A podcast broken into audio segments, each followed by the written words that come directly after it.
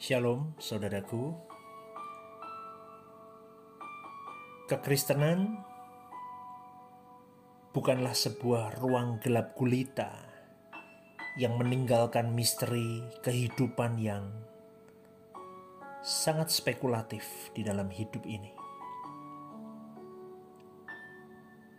Namun, kekristenan menjadi ruang gelap gulita dan sebuah misteri. Ketika banyak pribadi yang tidak menempatkan kekristenan secara benar di dalam hidup mereka.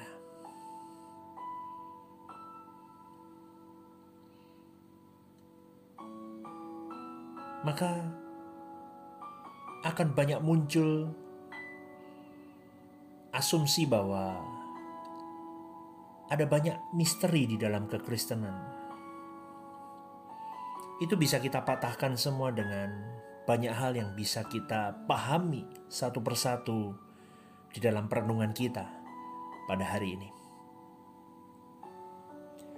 Kekristenan adalah sekolah kehidupan, saudaraku.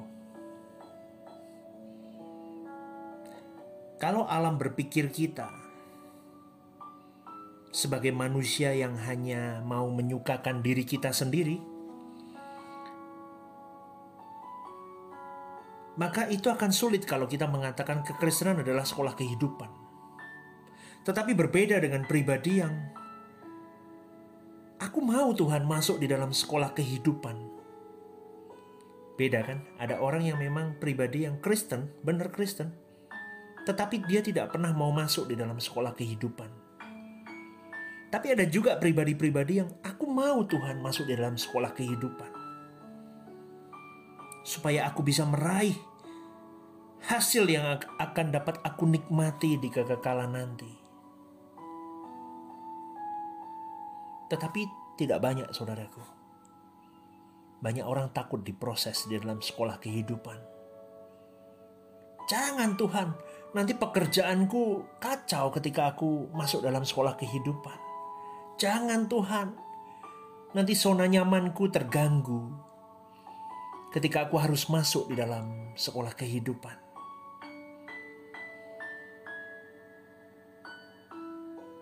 Kekristenan itu pilihan, saudaraku. Engkau mau menyukakan dirimu sendiri atau engkau mau menyukakan Tuhan? Jelas kekristenan yang sejati, dia lebih memilih untuk aku mau menyukakan Tuhan di dalam hidupku. Engkau mau menuruti siapa di dalam hidup ini? Menuruti kehendak diri sendiri, kemauan kita, hak bebas kita atau kita mau menuruti kehendak Bapa. Itu seperti belenggu, seperti kuk yang diletakkan di atas kepala kita. Supaya apa? Supaya kita tidak mempermainkan Tuhan dalam hidup ini. Dan supaya engkau dan saya tidak meluncur bebas masuk ke dalam api kengerian di kekekalan saudaraku. Bahkan di dalam Galatia 6 ayat yang ke-7 sampai ke-8 firman Tuhan mengingatkan jangan sesat Allah tidak membiarkan dirinya dipermainkan. Karena apa yang ditabur orang itu juga yang akan dituainya. Sebab barang siapa menabur di dalam dagingnya, ia akan menuai kebinasaan dari dagingnya. Tetapi barang siapa menabur di dalam roh, ia akan menuai hidup yang kekal dari roh itu. Saudaraku, hidup menabur. Kalau kita menabur di dalam roh, artinya kita hidup di dalam penurutan akan kehendak Bapa. Kita tidak lagi menabur untuk kesenangan dunia lagi. Karena kita tahu kita hidup di dalam roh, bukan di dalam daging. Daging pasti menginginkan segala keindahan dunia. Dia akan terus mengikat kita, saudaraku. Tetapi ingatlah, hari ini kita diingatkan dengan perenungan bahwa kita harus menabur di dalam roh. Hidup menurut kehendak Bapa saja. Itu adalah tanggung jawab setiap kita sebagai anak-anak Allah.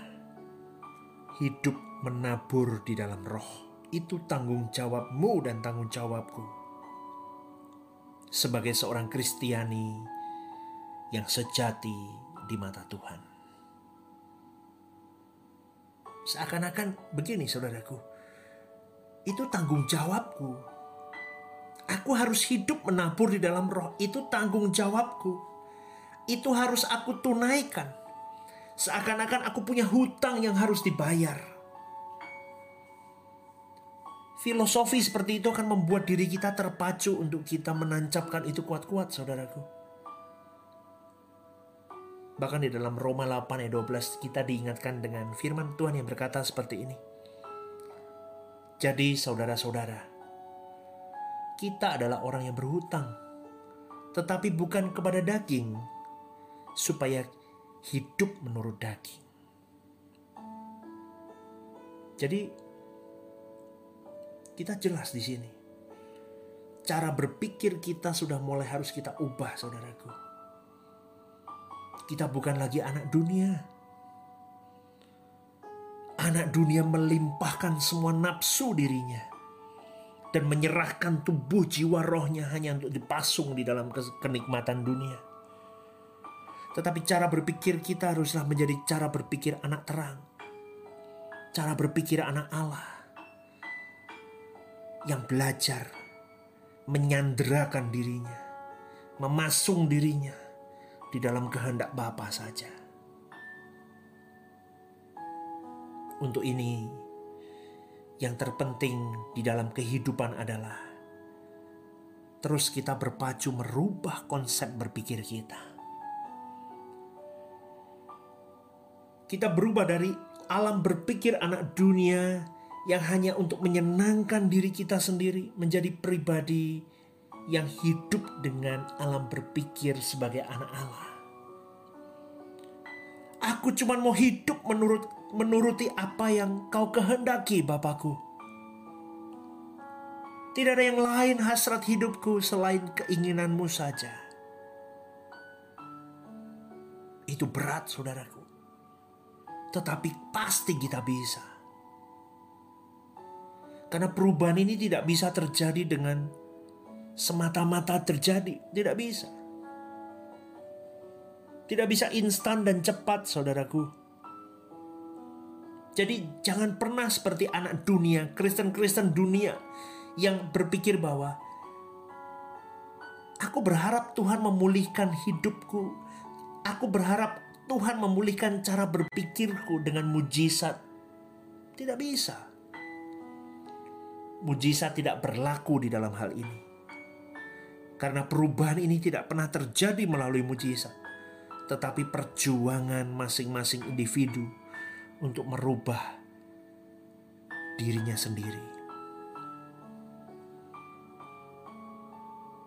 Engkau harus bergerak engkau harus berkobar di dalam dirimu. Berjuang segenap hidup atau tidak sama sekali untuk Tuhanmu. Saudaraku dikasih oleh Tuhan. Di dalam konsep engkau merubah dirimu untuk engkau bisa memiliki kehendak Bapa, cara berpikirmu diubahkan ini Tuhan tidak berinvestasi di dalamnya. Karena karena mengasihi Tuhan itu harus digerakkan dan dikobarkan oleh diri sendiri, oleh setiap masing-masing kita. Individu lepas individu, kau harus mengobarkannya sendiri, saudaraku. Jadi itu seberapa daya juangmu itu mempengaruhi Seberapa daya juangmu itu mempengaruhi saudaraku. Jadi ada pertanyaan yang harus diperkarakan dalam hidup kita. Pertanyaannya begini, apakah aku di dalam keadaan yang berkenan di hadapan Tuhan sekarang ini? Apakah aku sudah berkenan di hadapan Tuhan sekarang ini? Ketika pertanyaan itu dilontarkan, banyak orang pasti menjawab belum.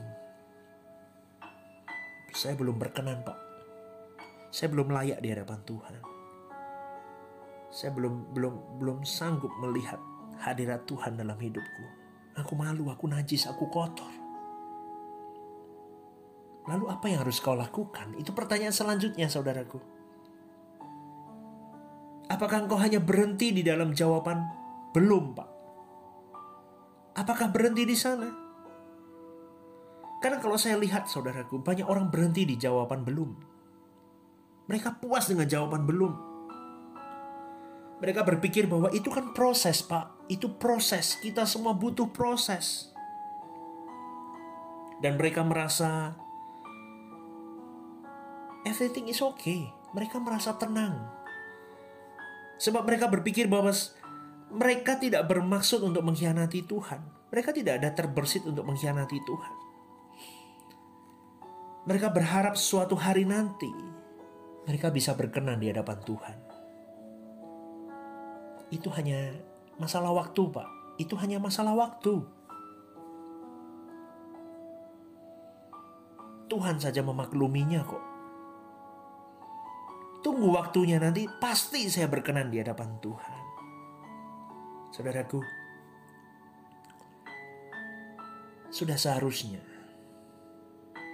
engkau dan saya tidak lagi hidup wajar di mata manusia. Tidak perlu fanatik dengan kekristenan.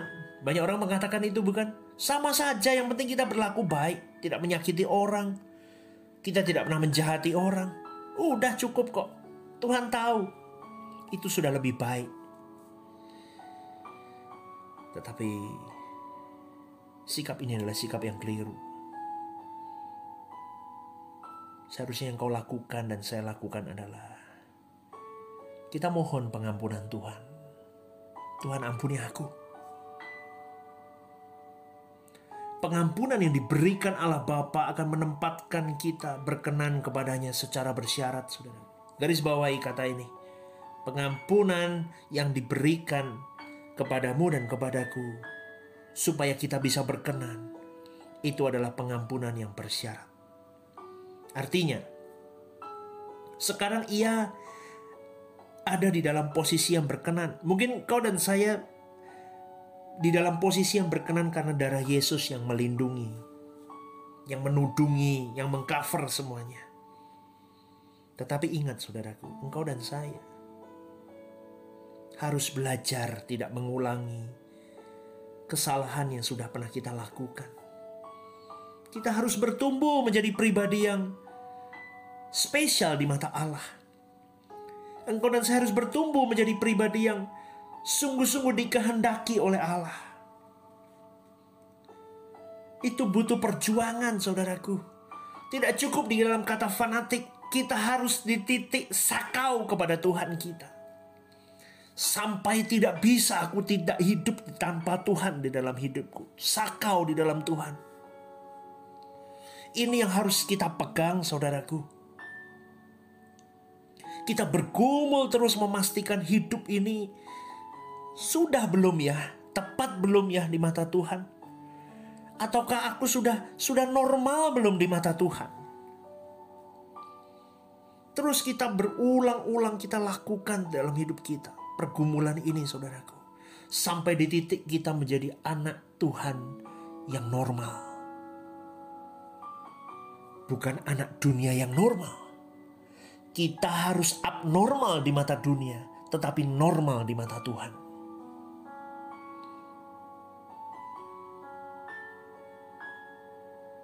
Engkau tidak perlu merasa bersalah ketika engkau mengalami pergumulan demi pergumulan yang sama. Engkau jatuh bangun terus kau berjuang. Tetapi engkau tidak terus jatuh di dalam kesalahan yang sama. Satu step kau menang. Step kedua jangan sampai jatuh di step yang pertama. Terus, terus kita berjuang. Tetapi yang paling penting saudaraku, serius. Engkau dan saya harus serius memiliki tindakan yang nyata untuk bisa mencapai taraf yang lebih tinggi di dalam kebenaran di hadapan Tuhan. Kita harus benar di mata Allah. Percuma loh yang kita lakukan selama ini melayani Tuhan kalau hidupmu dan hidupku dipandang Allah tidak benar, saudaraku. Buang waktu, sia-sia yang kita lakukan. Maka dari itu, saudaraku, saya selalu mengingatkan, kekudusan hidup itu harga mati. Tidak ada excuse, tidak ada kemurahan di sana. Harga mati, saudaraku apalagi engkau yang melayani Tuhan. Kalau engkau tidak meletakkan dirimu kekudusan adalah harga mati. Kau sedang main drama di dalam kekerohanianmu.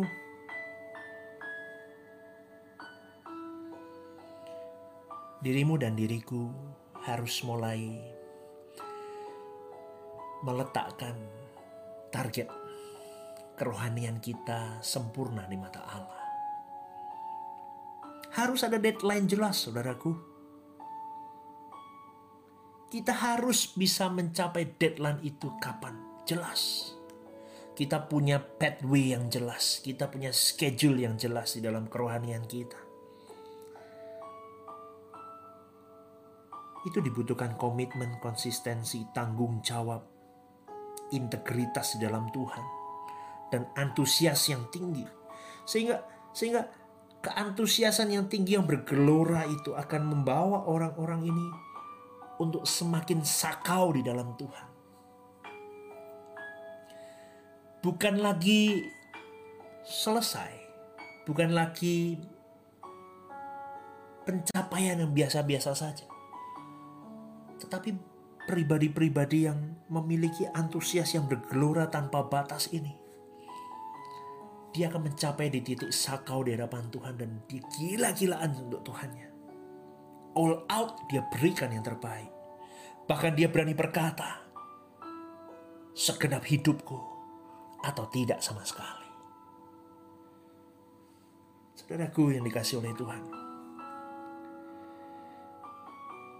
Engkau dan saya ketika mencapai di dalam gelora yang besar itu. Antusias yang begitu tinggi, jaga api itu sampai api itu menjadi permanen. Sehingga tidak ada lagi yang kita ingini di muka bumi ini. Saudaraku, secara manusia yang yang belum belum dalam, belum benar-benar dengan Tuhan. Ini ini adalah firman Tuhan yang konyol, saudaraku. Dulu saya mendengar ini pun sama. Engkau tidak mengingini dunia, tidak mungkin.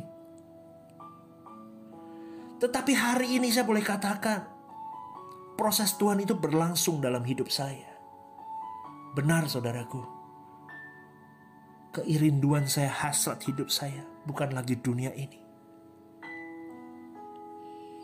Dulu fokus hidup saya bukanlah Tuhan, tetapi barang-barang mewah, rumah bagus, mobil bagus. Tetapi semuanya, saya lihat hari ini semuanya sia-sia saudaraku. Tuhan kesukaanku satu-satunya.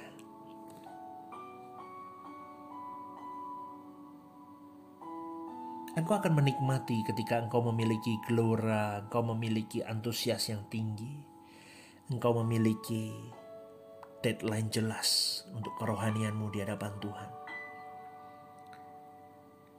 Engkau akan melihat adanya kemajuan kekristenan di dalam hidupmu. engkau bisa mengerti sampai di mana taraf hidup kekristenan yang sedang kau jalani. Sungguh, ketika engkau sungguh-sungguh di hadapan Allah, engkau bisa mengerti sampai di taraf mana kekristenan yang sedang kau jalani hari ini. Kita akan berkata, aku masih belum berkenan Tuhan. Aku belum berkenan di hadapanmu. Tetapi aku boleh katakan hidupku sudah lebih baik daripada kemarin. Dan ke depan aku akan menjadi lebih baik lagi daripada hari ini. Sampai aku berkenan kepada Bapa sampai akhir hidupku supaya Tuhan melihat aku berjuang sempurna seperti Yesus. Itu bukan hanya di bibir, tetapi aku lakukan dalam setiap langkah hidupku. saudaraku, pergumulan dengan sikap yang begitu sungguh luar biasa ini itu menempatkan kita miskin di hadapan Tuhan. Jangan kau bawa apa pun, prestasi apa pun, kebanggaan apa pun di hadapan Tuhan. Karena itu akan menghambat dirimu untuk berjumpa dengan Tuhan secara face to face. Dengan kau merendahkan dirimu, kau meletakkan engkau satu-satunya yang kumiliki Tuhan. Tidak ada harta yang melekat. Tidak ada kesombongan yang bisa kubanggakan di hadapanmu. Tidak ada satu helai benang baju pun yang bisa aku banggakan di hadapanmu. Itu akan membawa kita, saudaraku. Tuhan, You are my everything. Kau segalanya. Kau segalanya bagiku. Kau keinginan jiwaku. Engkau yang menjadi hasrat hidupku. Sampai di level itu, saudaraku. Adakah kita mau berjuang sampai di level itu?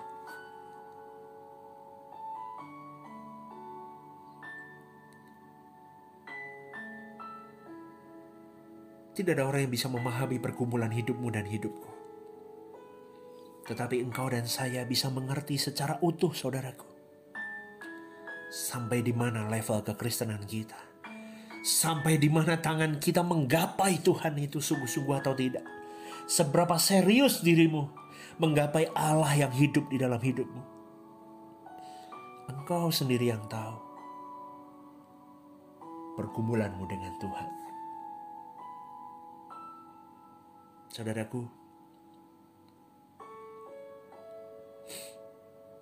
Banyak orang Kristen yang mengatakan kekristenan adalah ruang gelap gulita di dalam sebuah kematian yang tidak tahu aku diterima atau ditolak oleh Tuhan. Tetapi ketika kita mengerti perenungan hari ini, tidak ada yang mustahil, tidak ada misteri kekristenan. Karena hidup di dalam kekristenan yang benar. Menjalani apa yang Tuhan kehendaki. Apa yang Bapa mau. Kita pasrah hidup kita. Kita all out memberikan semua yang Tuhan mau. Kekristenan bukanlah spekulatif untuk menerima keselamatan. Tetapi kekristenan adalah sesuatu yang pasti. Jika engkau melakukan semuanya dengan benar di hadapan Allah karena engkau mencintai dia.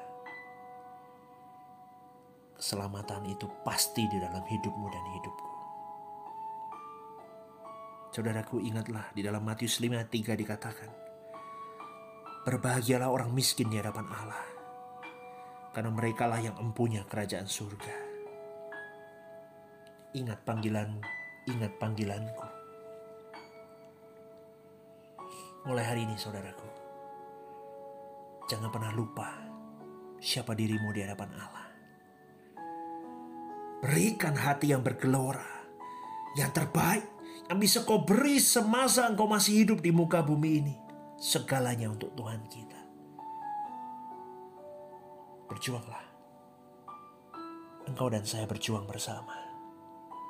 Sampai akhir hidup kita. Kita jaga gelora api kita untuk melayani dia menyukakan hati dia. Mari kita masuk dalam doa. Hambamu bersyukur untuk hari ini Bapa. Biarlah sedikit kebenaran firman Tuhan ini mengingatkan kepada kita. Betapa kami mencintai Tuhan.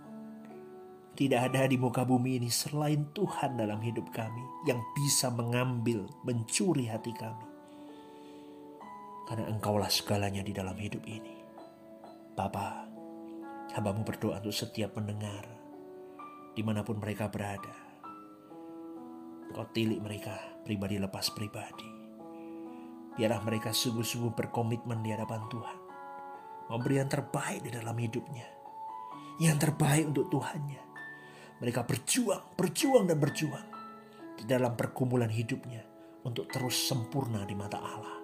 semakin hari semakin sempurna, semakin baik, semakin baik, dan semakin sempurna seperti Yesus yang sempurna. Itulah yang menjadi keinginan kami dan perjuangan kami. Terima kasih Bapakku. Kami sekali lagi katakan, thank you Jesus for everything. Di dalam namamu, kami berdoa dan bersyukur. Haleluya. Amin. Amin.